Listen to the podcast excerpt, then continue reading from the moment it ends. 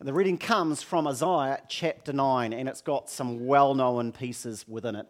And let's read it out. Nevertheless, that time of darkness and despair will not go on forever. The land of Zebulun and Naphtali will be humbled, but there will be a time in the future when Galilee of the Gentiles, which lies along the road that runs between the Jordan and the sea, will be filled with glory. The people who walk in darkness will see a great light. For those who live in a land of deep darkness, a light will shine. You will enlarge the nation of Israel, and its people will rejoice. They will rejoice before you as people rejoice at the harvest, and like warriors dividing the plunder, for you will break the yoke of their slavery and lift the heavy burden from their shoulders. You will break the oppressor's rod, just as you did when you destroyed the army of Midian. The boots of the warrior and the uniforms blood-stained by war, they will all be burned. They will be fuel for the fire. For a child is born to us, a son is given to us, and the government will rest on his shoulders, and he will be called Wonderful Counselor, Mighty God, Everlasting Father, Prince of Peace. His government and its peace will never end. He will rule with fairness and justice from the throne of his ancestor David for all eternity. The passionate commitment of the Lords of Heaven armies will make this happen. This, St Andrews, is God's Word. So if you're visiting this morning, over the last couple of weeks, we've been checking out this prophecy in Isaiah 9. The great thing is, if you're super keen, you could just jump on YouTube and check it out. Sometimes I check out sermons and I put them at speed 1.5 because I want to get through and get the content. I suggest don't doing that with me. I already speak at 1.5 anyway.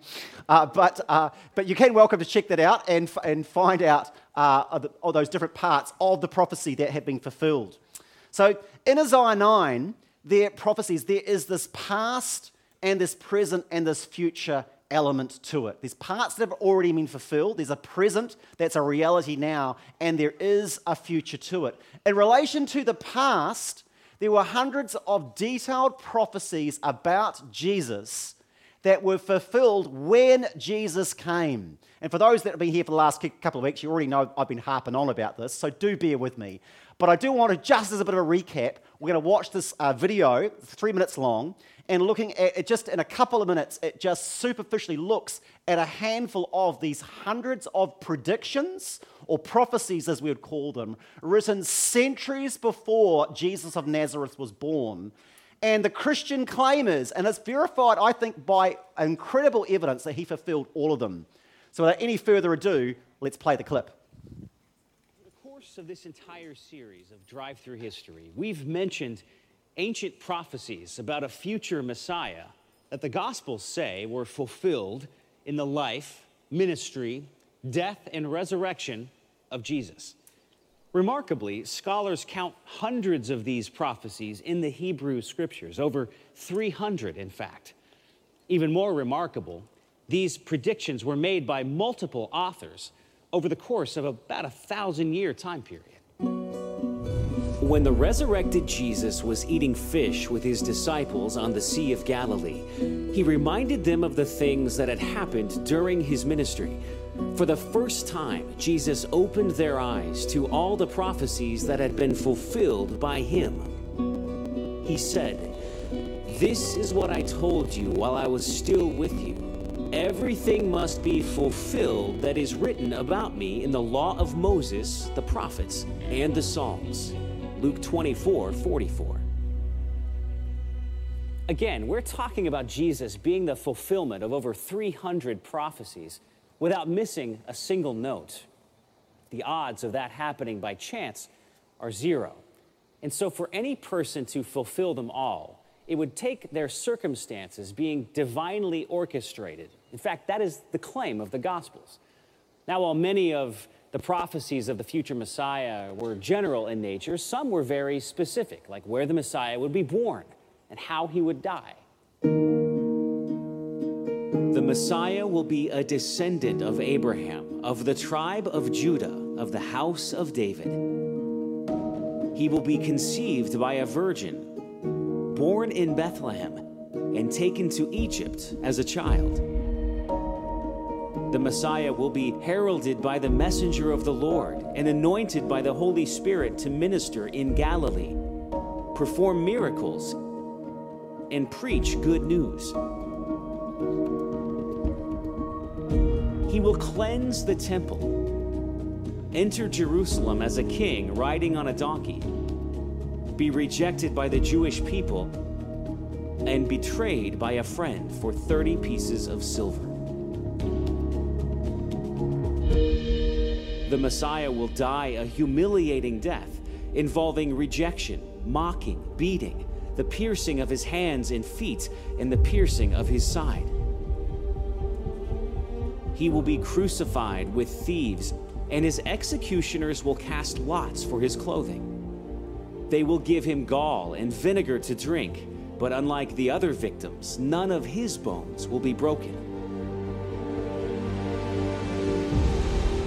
In the end, he will be buried in a rich man's tomb, but will rise from the dead and ascend into heaven.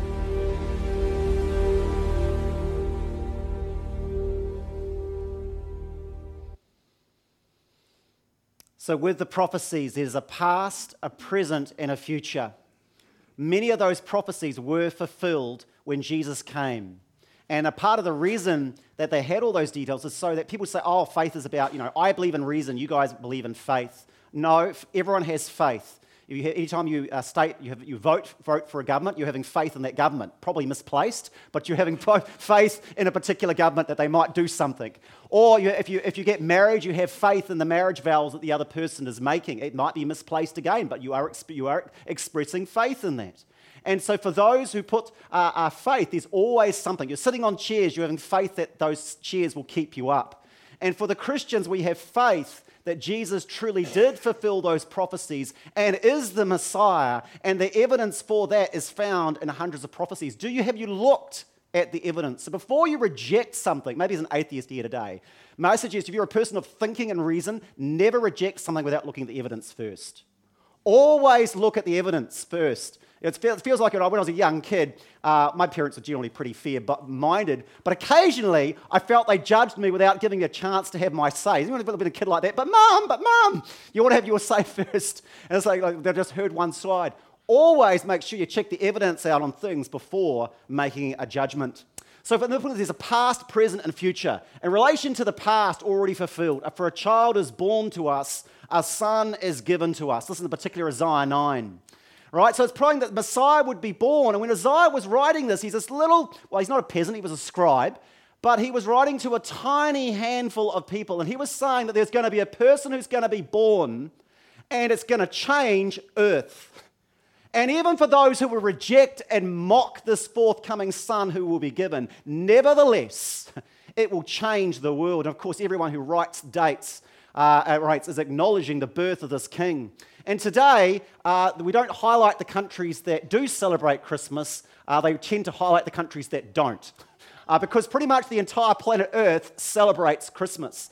And if you ever look at China, that's the one that doesn't, because President Xing's been a Marxist. He's a bit of a Grinch about Christmas, doesn't like people celebrating Christmas. But nevertheless, in China, over the next 24 hours, there's still going to be 150 million Christians celebrating Christmas secretly in that land of China. That's an awful lot of people celebrating Christmas in a country that doesn't acknowledge it.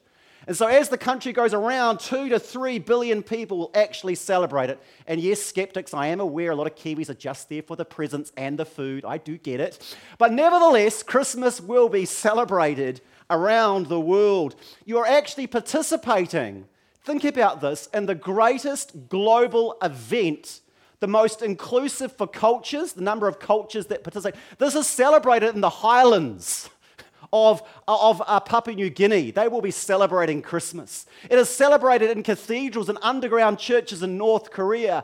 Billions of people will celebrate the Son who has come, prophesied centuries before he arrived. And you're part of the 2 or 3 billion people. So this puts you as part of the largest multicultural, all-age global celebration that the world has as a celebration bar none. Interesting, isn't it? And we kick it off. We kick the celebration off here in New Zealand because of the time zones. It's even better. All right, so you're here early for the early part of the party. All right, so this is part of the past element. A son would be given who would change the world. And I mentioned in previous weeks about the difference that Jesus has made. A lot of New Zealanders will say that all religions lead to light, or all religions lead to light except for Christianity. Christianity is just a bad egg of religions. And they are yet to realize how indebted they are to the Christian faith and to the difference that Jesus made, just historically. And this is not some religious person saying this. This is hardened atheists who reject the Christian faith, acknowledging the difference that Jesus made. But there is also a future element to be fulfilled. And it talks on his passage, his government and its peace will never end. He will rule with fairness and justice from the throne of his ancestor David for all eternity. The passionate commitment of the Lord of heaven's armies will make this happen. Obviously, a quick trip to Israel, a quick trip to the Ukraine or different parts of the world, a quick trip to the New Zealand Parliament when there's on debate, and you will see that fairness and justice are not ruling perfectly on planet Earth, whether in Wellington, Geraldine, or the different parts of the world. There is a future element when Christ will return according to this to the prophecy, and there will be this justice that'll be perfectly had. Now, I'm sure when I was a non-religious atheist, I'd go, what sort of crazy stuff do these religious people believe? That their fairy tale carpenter's going to come back? Yeah, I don't believe that. But remember, even atheists believe in an ultimate end. Might be if they're lucky, they believe we're lucky enough to survive as a species, it'll be when the sun goes supernova or the heat death of the universe. But they still believe in an end. They still believe that there will be climactic events. And before people dismiss the yet-to-be-fulfilled prophecies, they should ponder how many of the prophecies have already been fulfilled. The track record of God is 100-0. Are you really willing to back against him? They've already been fulfilled. And how impossible it would have been for Isaiah when he wrote those prophecies to have seen what would transpire over the next 3,000 years. How unlikely it would have happened. So when this prophecy, there is a past, but there's also a future, a yet to be fulfilled. But there's also a present element to this prophecy. And it's for this that I want to spend the next few minutes, and it's about the titles of Jesus. A current element to this prophecy now is there's a present, if I can make that play on word, and it's about the titles that are given to Jesus. He'll be called Wonderful Counselor, Mighty God, Everlasting Father, Prince of Peace. New Zealand, we're not yet a republic, so nominally we're still connected to the UK throne. And when King Charles became the king, he ditched a whole bunch of titles. I think he gave them off to his son, William. And I don't think Harry got too many because he's a bit of a bad boy at the moment. But William got some. And then King got some new titles. Like he gets the King of New Zealand. Did you know that? That's a title he's got, separate from the King of the UK. He's the King of the Falkland Islands. I've heard it. It's probably a title that he'd probably want to ditch. He's also the King of Australia, the poor guy. But there you go. He's got some different titles. Well, the same is said for Jesus. Jesus had all these titles, attributes given to him, like a king, these titles that of who he would be. Whether you think King Charles is accurately fulfilling all his various titles or not, I will let you judge for yourself. But for Jesus, this forthcoming king would fulfill these qualities. Wonderful Counselor, Mighty God, Everlasting Father, and Prince of Peace. I'm just going to have a look at them just very, very briefly. Attributes of Jesus. Wise. Have a look at the wisdom of Jesus. I was reading recently Atheists for Jesus. Yes, there is actually such a thing, Atheists for Jesus. Seems a bit of an oxymoron to me. But these atheists were saying that a lot of Western society is going down the gurgler, a whole value system in the world, and the West is in decline, and they said that we have found no better values and teachers than Jesus Christ. I'm like, that's pretty crazy stuff. Atheists for Jesus, I got the whole shirts. I even saw one with Richard Dawkins wearing one, which very surprised me because he hates Christianity. But anyway, it's like, what was he doing wearing that shirt? I don't know. Don't know what was going through his head. But there's a wisdom. Here's a scripture from Romans 11. Oh, how great are God's riches in wisdom and knowledge. How impossible it is for us to understand his decisions and ways. For who can know the Lord's thoughts? Who can give him advice? And for who has given him so much that he needs to pay it back? For everything comes from him and exists by his power and is intended for his glory. All glory goes to him forever and ever. Amen. Romans chapter 11. There's an unsurpassable wisdom that is given to Jesus. And it's not just the wisdom that has changed the world, that's celebrated around the world, and is in many ways a preservative in society that even atheists acknowledge and those hostile to the Christian faith acknowledge. Gandhi quipped, he said, "Jesus I love, the Christians I have a problem with." So if you're Gandhi from India, he said, "Read Jesus, oh this is great." Then he looked at how Christians are sort of, following along. He's like, not so impressed about the Christians. But Gandhi recognized the teachings of Jesus. And this wisdom is accessible to us now. I know this is Christmas Day and it's supposed to be more of a light day, but may I give to you perhaps one of the most darkest times in my life where I found the wisdom of God that's accessible to us. The mighty counselor was a life changer for me. I won't say the person's name or where it was, but it's not here in Geraldine. It was in another town, another time. Catherine and I, my lovely wife and I, entered the season of ministry, and there was a person who was coming to, involved in the church service, who absolutely hated me. Now, when people say the word hate, that is usually an overstatement. This means they dislike you a little bit, or they don't really want to talk to you. They might cross onto the other side of the street, but they don't really hate you. Well, this person really hated me. It wrote letters about the most horrendous stuff that I could have sued them for defamation. Really true stuff, absolutely horrendous. They just got into their head, and they weren't mentally unwell. They just really got in the head, and it was the worst time of my life. It's now later on, the emotional pain has faded, but at that time, I was in utter despair. They were writing letters, they were doing all this thing, and I said, "Lord God, what do I do?" And Catherine and I were praying, and we felt the Lord say nothing, do nothing, pray blessings and pray for forgiveness, and wait for me to come to your rescue. I said, "But Lord, I need to do something now." "No, wait, zip your mouth. Either you will handle it, and I'll leave you to it, or I'll handle it." And I decided to hear and listen to the counsel of God. The Christian religion is not a philosophy. It is a relationship with the one God where you can hear from God. Have you heard from the Lord in a crisis situation? There is nothing like hearing from the Lord himself. And so I said nothing and did nothing and prayed into it, and we prayed blessings, and nothing happened. It got worse. And I said, "Well, there you go, God. That's my wise counselor. You suck." That's what I sort of said for a couple of years. But as I said, but still, I'm going to hold on, and I held on. And what I found is over time is the Lord came to my defense. And when I left that situation, I left with honor. And then a little bit later, people said this particular person will never, ever say sorry to you, that they've never said sorry to anyone. Well, Catherine ended up with terminal cancer, which she's at home at the moment. She was given 6 months to live here visiting, but she's still alive now. And it came to be that we visited the town where this person was, and they came up sobbing in tears and said, "We have spoken such evil over you, Alistair and Catherine. How can you ever forgive us?" And everyone looked and saw that, and Catherine said, "I will see you in heaven." And the only way that could have happened was that I zipped my mouth and did not say what I thought of that good lady when she was saying the cruelest of things. And I had a lot of things I wanted to say. But I held silence. I held my peace, and I gave it to the Lord, because the Lord is a mighty counselor. Do you know this counselor? This world needs the counsel of Jesus. He is wise. He is strong, he's all-powerful, he knows the past, the present, and the future. Everything is in his hands. And he has all power. Do you know this strong king? And he's caring. He's an everlasting father. It's an interesting title given to Jesus. But he had offspring. We are those that follow him. In a sense, Jesus is our father as well. But the term father is a sense of caring. I know that not all earthly fathers are caring. But in the sense here, God is a caring father. And he cares for us, he loves us. And lastly, he is peaceful. He desires to have a relationship with us, to be at peace with us, and for us to be at peace with one another. And some people say, "Well, how can God be angry at me? Isn't he already at peace? Isn't God like Santa Claus? He just gives gifts to everyone?" Well, no.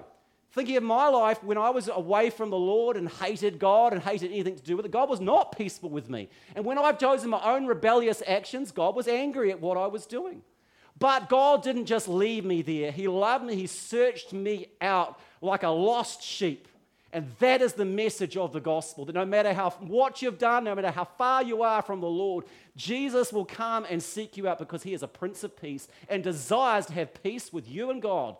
So here's a question. Do you have peace with God?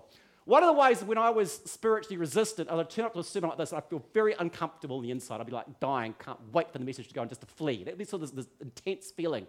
And it was a sense that I was not at peace with God. There was something that I heard those calls, but I didn't want anything to do with him because I want to do life my way. If you're in that situation, you're feeling that right now, that is a sign you're not at peace with God. But he is a Prince of Peace who reaches his hand out to you to offer you this peace if you want it this morning. That's why he came. And out of that peace, he will offer you peace with the relationships around you. Do you have people for whom you have broken relationships with? God wants to restore them too. For a child is born to us, a son is given to us. The government will rest on his shoulders and he will be called Wonderful Counselor, Mighty God, Everlasting Father, Prince of Peace. His government and its peace will never end. He will rule with fairness and justice from the throne of his ancestor David for all eternity. The passionate commitment of the Lords of Heaven's armies will make this happen. Amen.